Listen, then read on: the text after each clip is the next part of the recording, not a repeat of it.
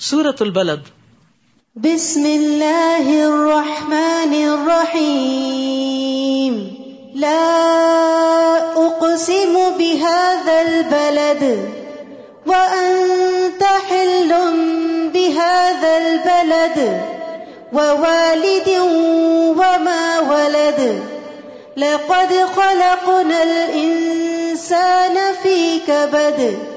ايحسب ان لن يقدر عليه احد يقول اهلكت مالا لبدا ايحسب ان لم يره احد شروع کرتی ہوں اللہ کے نام سے، جو بے انتہا مہربان، نہایت رحم فرمانے والا ہے۔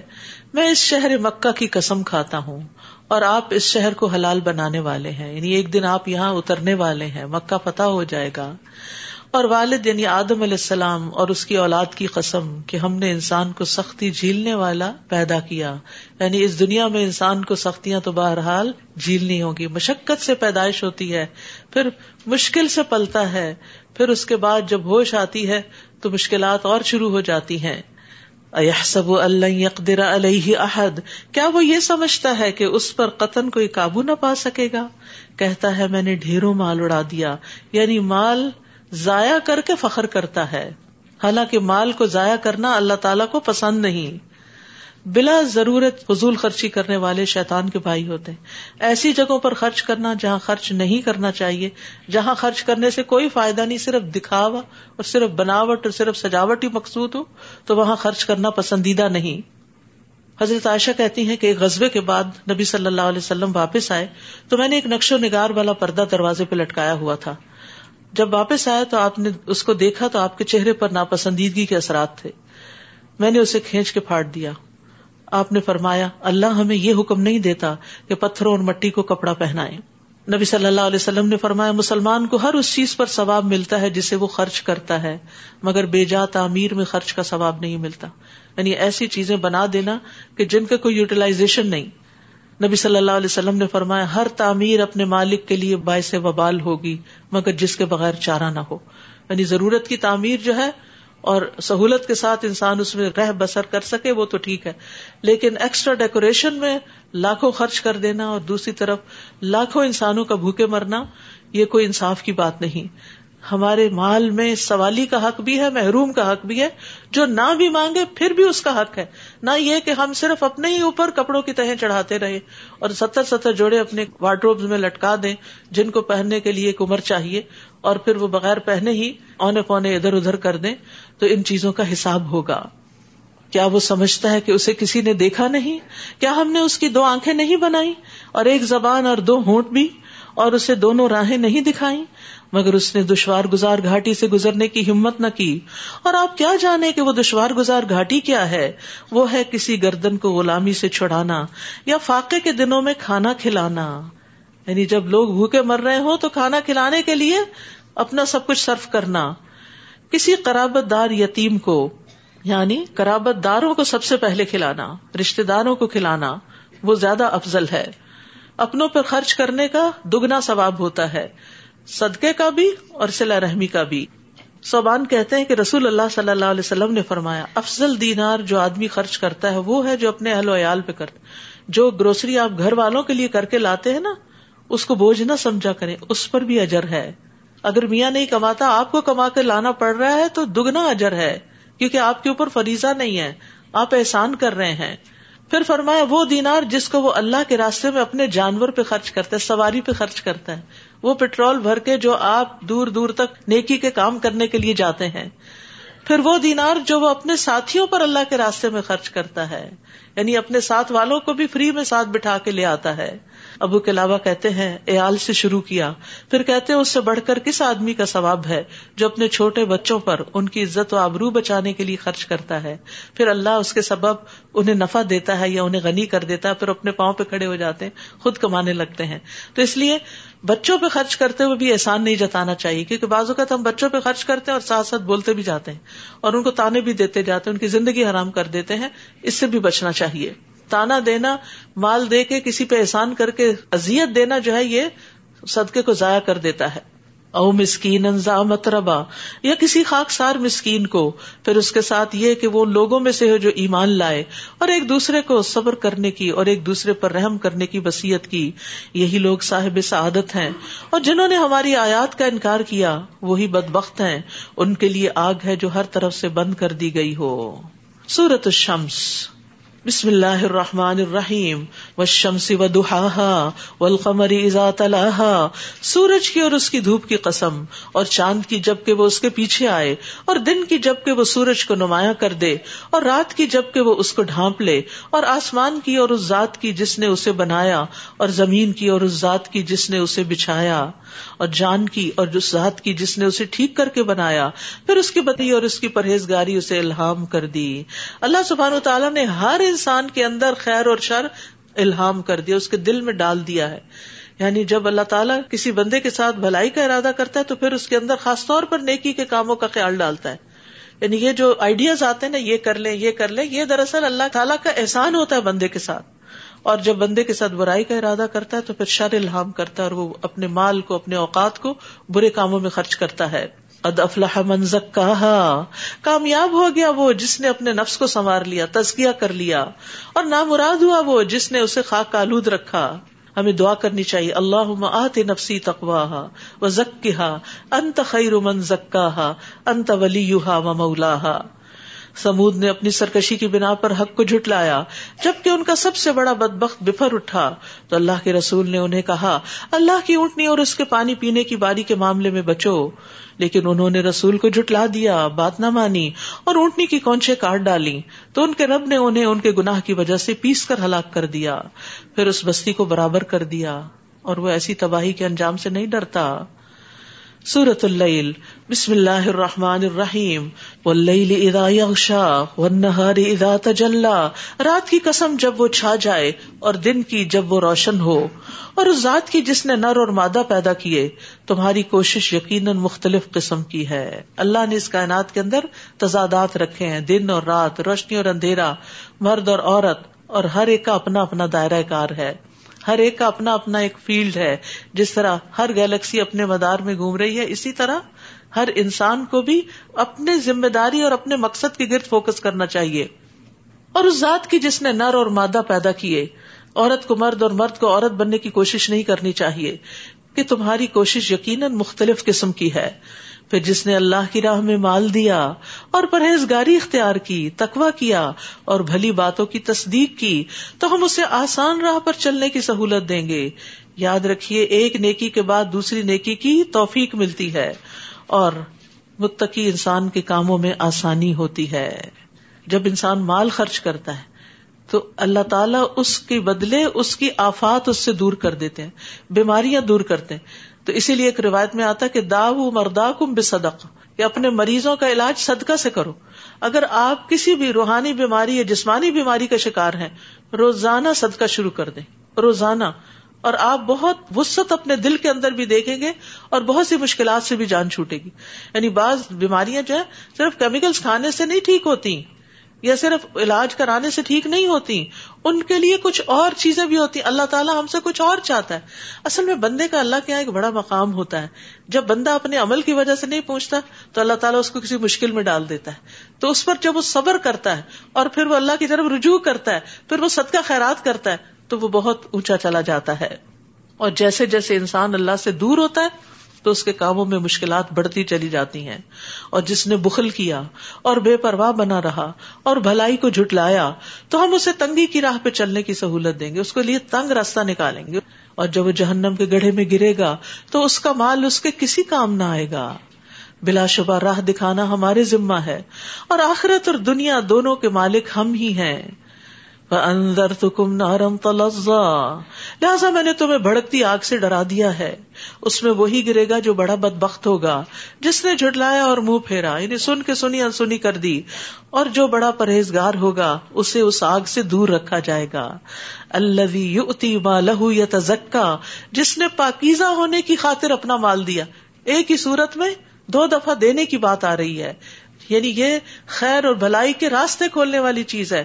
دنیا میں بھی آسانیاں اور آخرت میں بھی آسانیاں۔ اس پر کسی کا کوئی احسان نہ تھا جس کا وہ بدلا چکاتا یعنی بدلے میں نہیں دیتا، ویسے ہی دیتا رہتا ہے۔ بلکہ اس نے تو محض اپنے رب برتر کی رضا کے لیے مال خرچ کیا اور جلد ہی وہ خوش ہو جائے گا۔ ایک چھوٹی سی ٹپ شیئر کرنا چاہوں گی کہ جیسے رمضان ہے تو آپ مختلف جگہوں پہ خرچ کر رہے ہیں، دے رہے ہیں۔ اب ہو سکتا ہے اگلے رمضان میں آپ کو بھول ہی جائے کہ آپ نے کیا کیا کیا تھا۔ تو آپ ایک لسٹ بنا لیں۔ رشتے داروں کو کیا دینا ہے؟ غریبوں مسکینوں کو کیا دینا ہے؟ کھانا کھلانے میں کیا دینا ہے؟ پانی پلانے میں کیا دینا ہے؟ تعلیم کے لیے کیا خرچ کرنا ہے؟ ضرورت مندوں کو کیا دینا ہے اور جن کو کوئی ضرورت نہیں، ان کو بھی کیا تحفہ دینا ہے؟ یعنی ضروری نہیں ہوتا کہ انسان صرف غریب مسکین کو ہی دے یا صرف کسی خاص مد میں ہی خرچ کرے۔ انسان جو دینے والا ہوتا ہے وہ آگے، پیچھے، دائیں، بائیں، صبح اور شام، دن اور رات دیتا چلا جاتا ہے۔ اور خاص طور پر جن کو اللہ نے دے رکھا ہو وہ دیتے چلے جائیں، اسی میں ان کے لیے بھلائی ہے۔ آپ صلی اللہ علیہ وسلم نے فرمایا، تم جو بھی عمل کرو گے اور اس سے مقصود اللہ کا چہرہ ہوگا، تو تمہارا مقام و مرتبہ اس کی وجہ سے بلند ہوتا رہے گا۔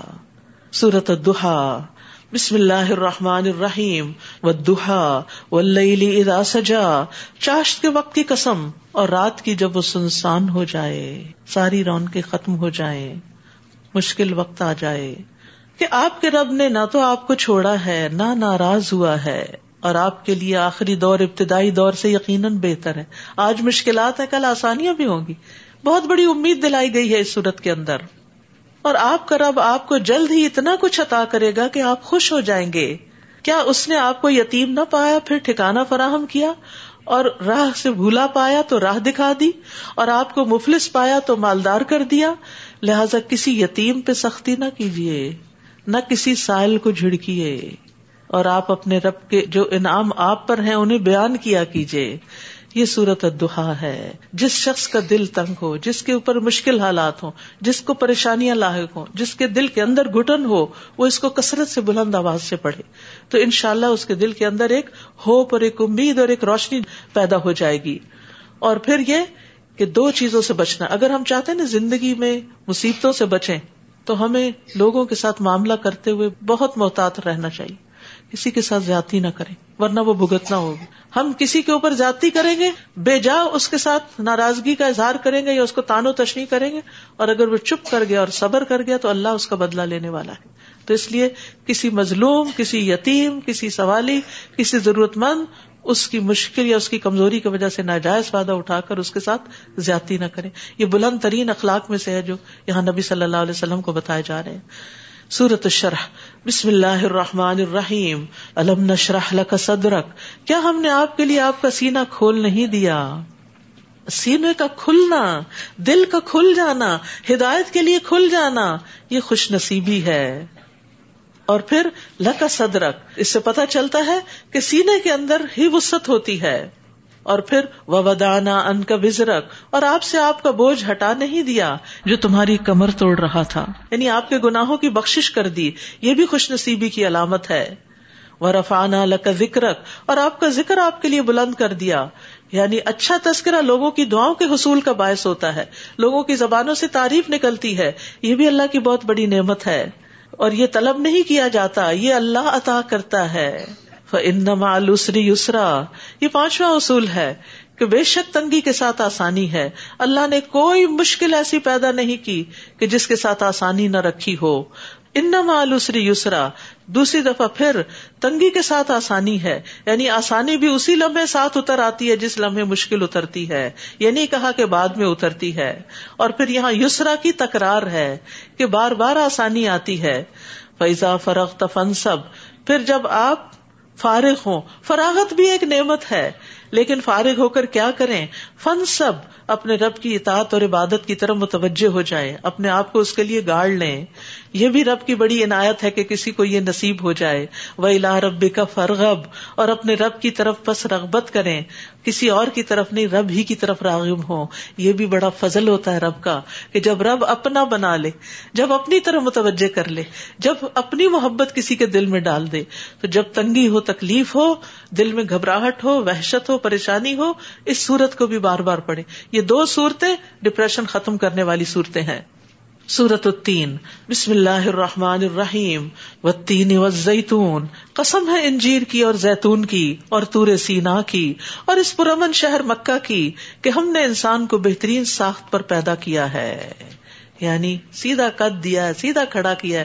جانوروں کی طرح ہاتھ زمین پہ رکھ کے نہیں چلتا۔ خوبصورت شکل عطا کی ہے۔ بہترین خوبصورت آنکھیں دی اور بھی بہت کچھ اس کو عطا کیا اور اس کے قابل شرم اس سے چھپا کر رکھے۔ پھر ہم نے اسے ادنا ترین مخلوق کے درجے میں لوٹا دیا۔ سوائے ان لوگوں کے جو ایمان لائے اور نیک عمل کیے، ان کے لیے کبھی ختم نہ ہونے والا اجر ہے۔ ابن عباس کہتے ہیں کہ جو شخص قرآن پڑھتا ہے، وہ ارزل العمر کی طرف نہیں لوٹایا جاتا۔ کیونکہ اللہ تعالیٰ فرماتے ہیں کہ اللہ زین امن اور وہ کہتے ہیں اس کا مطلب ہے اللہ زین قرا القرآن، جنہوں نے قرآن پڑھا یعنی پڑھتے رہے۔ پھر اس کے بعد جزا و سزا کے بارے میں آپ کو کون جھٹلا سکتا ہے؟ کیا اللہ سب حاکموں سے بڑا حاکم نہیں؟ حقیقت یہ کہ قرآن پڑھ کر انسان کا ذہن پھر سے تازہ ہو جاتا ہے، اس کا ذہن کھل جاتا ہے، اس کی کنفیوژ دور ہو جاتی ہے اس کا سینا وسیع ہو جاتا ہے اور وہ زندگی کو بہتر طریقے سے ٹیکل کر سکتا ہے۔ سورت العلق پہلی نازل ہونے والی وہی۔ بسم اللہ الرحمن الرحیم۔ اقرا بسم ربک الذی خلق۔ خلق الانسان من علق۔ اپنے رب کے نام سے پڑھیے جس نے ہر چیز کو پیدا کیا۔ انسان کو خون کے لوتھڑے سے پیدا کیا۔ پہلی ہی وہی میں ایمبریولوجی سکھا دی۔ اقرا و ربک الاکرم۔ پڑھیے اور آپ کا رب بڑا کریم ہے، جس نے قلم کے ذریعے علم سکھایا۔ پھر قلم کی اہمیت بتائی۔ انسان کی عزت علم میں ہے۔ لکھنے پڑھنے میں ہے۔ انسان کو وہ کچھ سکھا دیا جو وہ نہیں جانتا تھا۔ یعنی اس قرآن کے ذریعے بہت سی ایسی چیزیں بتائی جن کا انسان کو علم نہیں تھا۔ ہرگز نہیں، بے شک انسان سرکشی کرنے لگتا ہے۔ اس بنا پر کوئی اپنے آپ کو بے نیاز دیکھتا ہے۔ یقیناً تجھے اپنے رب کی طرف لوٹنا ہے۔ کیا تم نے اس شخص کو دیکھا جو منع کرتا ہے جب بندہ نماز پڑھے؟ اشارہ ابو جہل کی طرف، جو نبی صلی اللہ علیہ وسلم کو کعبہ کے پاس نماز پڑھنے سے روکتا تھا۔ ذرا سوچو تو، اگر وہ بندہ راہ راست پر ہو یعنی نبی صلی اللہ علیہ وسلم، اور یا نافرمانی سے بچنے کا حکم دیتا ہو، اور ذرا سوچو وہ منع کرنے والا اگر حق کو جھٹلاتا اور منہ موڑتا ہو۔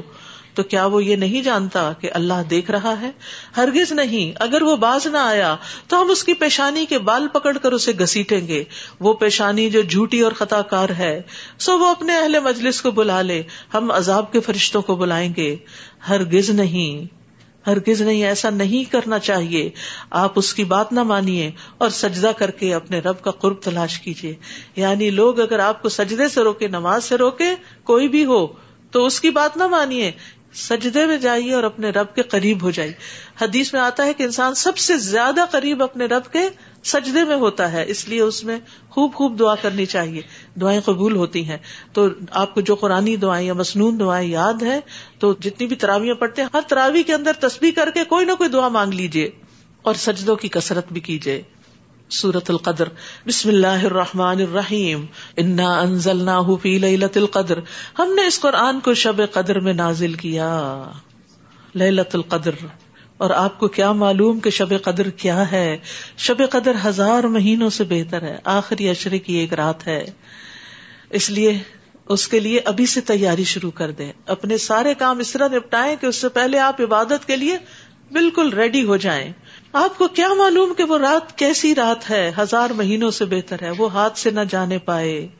روح اور فرشتے اس رات اپنے رب کے عزن سے ہر حکم لے کر نازل ہوتے ہیں۔ وہ رات سراسر سلامتی ہے طلوع فجر تک۔ تو آپ اس حال میں ہو کہ آپ رب کی عبادت کر رہے ہو تاکہ فرشتے آپ کے حق میں گواہی دیں۔ جن بہنوں کو نماز نہ بھی پڑھنی ہو، وہ بھی بیٹھ کر تسبیحات کریں ازکار کریں، اللہ کو یاد کریں، دعائیں مانگیں۔ اور اس رات کی برکت سے فائدہ اٹھائیں۔ سورت البینہ۔ بسم اللہ الرحمن الرحیم۔ لم يكن الذين كفروا من اهل الكتاب والمشركين منفكين حتى تاتيهم البینہ۔ اہل کتاب اور مشرقین میں سے جو کافر تھے، وہ اپنے کفر سے الگ ہونے والے نہ تھے۔ یہاں تک کہ ان کے پاس روشن دلیل نہ آ جائے۔ یعنی اللہ کی طرف سے ایک رسول جو انہیں پاکیزہ صحیفے پڑھ کر سناتا ہے، جس میں مستحکم کتابیں موجود ہیں اور جن لوگوں کو کتاب دی گئی تھی یعنی اہل کتاب، ان میں تفرقہ، اختلاف اس بات کے بعد پیدا ہوا، جبکہ پہلے ان کے پاس واضح احکام آ چکے تھے۔ اور انہیں حکم تو یہی دیا گیا کہ خالصتاً اللہ کی مکمل حاکمیت تسلیم کرتے ہوئے اس کی عبادت کریں، پوری طرح یکسو ہو کر، اور نماز قائم کریں۔ اور زکوٰۃ ادا کریں اور یہی درست دین ہے۔ تو عبادت میں نیت واجب ہے۔ اخلاص کے ساتھ عبادت کرنا ضروری ہے۔ جب کوئی کام کر رہے ہو تو اپنے آپ کو یاد دہانی کرایا کرے کہ میں اللہ کے لیے کر رہی ہوں۔ اللہ کے لیے کر رہی ہوں۔ اہل کتاب اور مشرقین میں سے جن لوگوں نے کفر کیا، وہ یقیناً دوزخ کی آگ میں ہوں گے اور ہمیشہ اسی میں رہیں گے۔ یہی لوگ بدترین مخلوق ہیں۔ اور جو لوگ ایمان لائے اور نیک عمل کیے، یہی لوگ بہترین مخلوق ہیں۔ یعنی ایمان جو ہے کوئی معمولی چیز نہیں ہے۔ بہت بڑا فرق کر دیتا ہے انسانوں میں۔ ان کے رب کے ہاں ان کا بدلہ ہمیشہ رہنے والی جنتیں ہیں۔ جن کے نیچے نہریں بہتی ہیں، وہ ان میں ہمیشہ ہمیشہ رہیں گے۔ اللہ ان سے راضی ہوا اور وہ اللہ سے راضی ہوئے۔ یہ سب کچھ اس کے لیے ہے جو اپنے رب سے ڈرتا رہا۔ اللہ کی رضا کس کو ملتی ہے؟ جو اپنے رب سے ڈرتا ہے۔ جو ڈرتا ہے وہ پھر نیک عمل بھی کرتا ہے۔ سورت الزلزال. بسم اللہ الرحمن الرحیم. اذا زلزلت الارض زلزالها واخرجت الارض اثقالها، جب زمین اپنی پوری شدت سے ہلا دی جائے گی اور وہ اپنے اندر کے سارے بوجھ نکال باہر کرے گی، یہ کب ہوگا؟ قیامت کے دن۔ اور انسان کہے گا، اسے کیا ہو رہا ہے؟ اس روز وہ اپنی پوری خبریں بیان کرے گی۔ زمین پہ جو جو کچھ ہم نے کیا، جس جس جگہ جو کچھ کیا، آج جہاں بیٹھ کے آپ قرآن سن رہے ہیں تو یہ اس کی بھی گواہی دے گی۔ اور اگر کسی سنیما ہاؤس میں کوئی فوش مووی دیکھ رہے ہیں تو اس کی بھی گواہی دے گی۔ کیونکہ تیرے رب نے اسے ایسا ہی کرنے کا حکم دیا۔ اس روز لوگ متفرق حالت میں پلٹیں گے تاکہ ان کے اعمال ان کو دکھائے جائیں۔ عمل مسقال ضرورت خیرا جس نے ذرہ برابر بھی نیکی کی ہوگی، وہ اسے دیکھ لے گا۔ چھوٹی سے چھوٹی نیکی بھی سامنے آ جائے گی۔ رسول اللہ صلی اللہ علیہ وسلم نے فرمایا، جو شخص اللہ کے راستے میں گھوڑا پالے، وہ اسے کسی ہریالے میدان میں یا کسی باغ میں باندھے۔ تو جس قدر بھی وہ اس میدان یا باغ میں چرے گا، اس کی نیکیوں میں لکھا جائے گا۔ اگر اس کی رسی ٹوٹ جائے اور گھوڑا ایک یا دو مرتبہ آگے کے پاؤں اٹھا کر کود جائے تو اس کے آسار قدم بھی لکھے جائیں گے اور لید بھی مالک کی نیکیوں میں ڈالی جائے گی۔ اور اگر وہ گھوڑا کسی ندی سے گزرے اور اس کا پانی پیے، خواہ مالک نے پلانے کا ارادہ کیا ہو یا نہ کیا ہو، یہ بھی اس کی نیکیوں میں لکھا جائے گا۔ تو جس چیز کو ہم اللہ کے لیے وقف کرتے ہیں، وہ پھر جو کچھ بھی اس کے ذریعے ہوتا ہے، وہ نیکیوں میں شمار ہو جاتا ہے۔ آپ سے گدوں کے بارے میں پوچھا گیا۔ تو آپ نے فرمایا مجھے وہی میں ان کے بارے میں کچھ نہیں بتایا گیا۔ سوائے اس جامع آیت کے فمیا عمل مسقال ضرورت خیر ومیا عمل مسقال ضرورت شر اگر کوئی پوچھے کہ میری گاڑی، تو میں اگر اس کی سروس کراتی ہوں اور اگر اس کو گیس بھرواتی ہوں اور یہ سب کرتی ہوں، تو پھر میرا کیا ہوگا؟ یہ آیت سب کو کور کرتی، ہر چیز کو، جس کسی چیز کو بھی، چاہے اپنی اولاد ہے یا مال ہے یا گھر ہے یا کوئی پراپرٹی ہے یا کوئی سواری ہے، کوئی چیز جو آپ نے اللہ کے راستے میں وقف کی اس میں کچھ بھی جو ہوتا ہے، وہ سارا اس شخص کے حصے میں جاتا ہے جس نے اس کو انیشیٹ کیا ہوتا ہے یا اس کو اپنے مال یا اپنے اوقات کے ساتھ اس کو اللہ کے راستے میں لگایا ہوتا ہے۔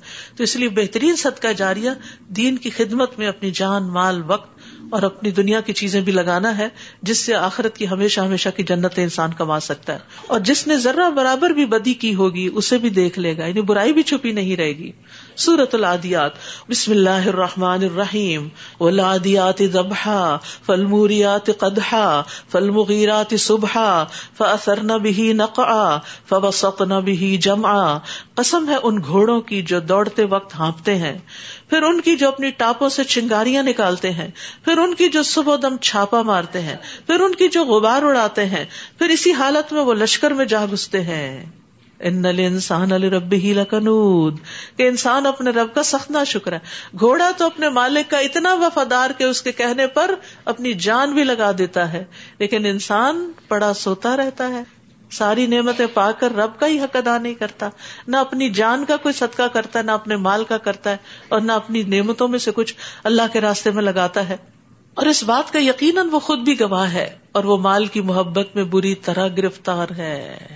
یہ سب کا ہی حال ہے۔ تھوڑا یا زیادہ ہر شخص کو مال سے محبت ہوتی اور مال ملنے پر خوش ہوتا ہے اور دینے پر اس کا دل تنگ ہوتا ہے۔ افلا یا علم ما فی القبور۔ لیکن اس وقت انسان کو یہ سوچنا چاہیے، کیا وہ نہیں جانتا کہ قبروں میں جو کچھ ہے جب وہ باہر نکال لیا جائے گا تو پھر کیا ہوگا؟ اور جو کچھ سینوں میں ہے وہ ظاہر کر دیا جائے گا۔ یعنی کس نیت سے، کس ارادے سے، کس شوق سے، کس جذبے سے کوئی کام کیا؟ تو اس دن ان کا رب یقیناً ان سے پوری طرح باخبر ہے۔ تو اس لیے نیکی کا کام ہمیشہ خوشی سے کیا کرے۔ اللہ کو خوش کرنے کے لیے، اللہ کی رضا کے لیے۔ ولا سوف تو وہ بھی ضرور راضی ہو جائے گا۔ سورت القاریہ بسم اللہ الرحمن الرحیم القاریہ تم القاریہ وما ادرا کم القاریہ کھڑکھڑانے والی، کیا ہے وہ کھڑکھڑانے والی؟ اور آپ کیا جانے کہ وہ کھڑکھڑانے والی کیا ہے؟ اشارہ ہے قیامت کی طرف. یہ قیامت کے ناموں میں سے ایک نام ہے. جس دن لوگ بکھرے ہوئے پروانوں کی طرح ہوں گے اور پہاڑ ایسے جیسے مختلف رنگوں کی دھن کی ہوئی اون، پھر جس کے نیک امال کے پلڑے بھاری ہوئے، وہ تو دل پسند ایش میں ہوگا۔ نیکیاں زیادہ، خوشیاں ہی خوشیاں۔ اور جس کے پلڑے ہلکے ہوں گے، نیکیاں کم۔ تو اس کا ٹھکانا یہ گہری کھائی ہوگی، جہنم۔ اور آپ کیا جانے، وہ کیا چیز ہے؟ وہ آگ ہے بھڑکتی ہوئی۔ اللہ ہم سب کو اس سے محفوظ رکھے۔